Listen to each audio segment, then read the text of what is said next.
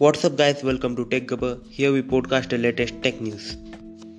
तो दोस्तों, मोबाइल तो आप सभी लोग यूज़ करते होंगे और मोबाइल डाटा भी बहुत सारे लोग कंज्यूम करते होंगे। मेरे ख्याल से आपका मोबाइल डाटा की प्राइस दस रुपये पर जी बी होते होंगे। अगर ये प्राइस दस से लेके सौ रुपये पर जी बी हो जाए तो अभी कुछ बातें सुन के ऐसा लग रहा है ऐसा हो सकता है। आज की डेट में जो आप सिम यूज़ करते होंगे उस पर प्लान करीब करीब दो सौ रुपये से लेके पाँच सौ रुपये तक होते होंगे।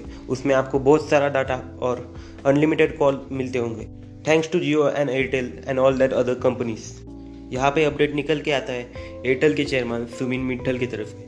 उनका कहना है जो आज के डेट में दस रुपये पर जीबी वाला प्लान जो चल रहा है वो एक ट्रेजेडी है टेलीकॉम सेक्टर के लिए, और ऐसा वो टेलीकॉम बिजनेस सस्टेनेबल नहीं हो पाएगा।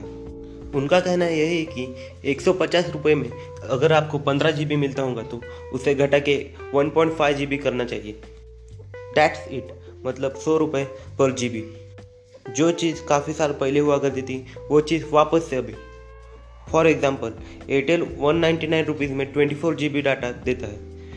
आने वाले समय में Airtel two point four GB या टू जीबी ही डाटा देगा। यहाँ पे एयरटेल ने क्लियरली बोला है कि get prepare for lot more to pay. मतलब आज की डेट में अगर आप दो जीबी डाटा बीस रुपये में ले रहे हैं तो आगे चलते आपको दो जीबी डाटा दो सौ रुपये में लेना पड़ेगा। यहाँ पे दोस्तों एक और चीज़ निकल के आती है, ए आर पी यू यानी एवरेज रेवेन्यू पर यूज़र या पर मंथ। यानी कि एक यूज़र पर मंथ एवरेज कितना पैसा खर्च करता है अपने डाटा प्लान्स के लिए। इनका कहना है कि अगर टेलीकॉम सेक्टर को सस्टेनेबल होना है तो ए आर पी यू लगभग तीन सौ रुपये होना चाहिए। करंटली एयरटेल का ए आर पी यू लगभग one fifty seven rupees per month है। एयरटेल अपना ए आर पी यू अगले छः महीने में दो सौ रुपये और इवेंचुअली तीन सौ रुपये करने का प्लान किया है। आज की डेट में एयरटेल का जो सबसे लोएस्ट कॉस्ट प्लान है वो करीब फोर्टी फाइव रुपीज़ है और maximum five hundred four hundred rupees है। वो इसे इंक्रीज़ करके फोर्टी फाइव की जगह ऑलमोस्ट हंड्रेड रुपीज़ करना चाहता है।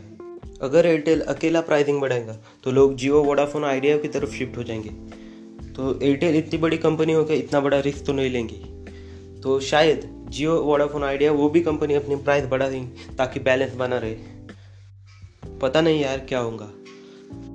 आज की डेट में इतने सारे लोगों के पास मोबाइल है, वो अपना काम कर पा रहे हैं, ऑनलाइन क्लासेस अटेंड कर पा रहे हैं, वो सब कुछ सिर्फ सस्ते डेटा प्लान की वजह से। अब वापस से डेटा महंगा होने वाला है कुछ साल पहले की तरह। तो लेट्स सी व्हाट हैपन्स।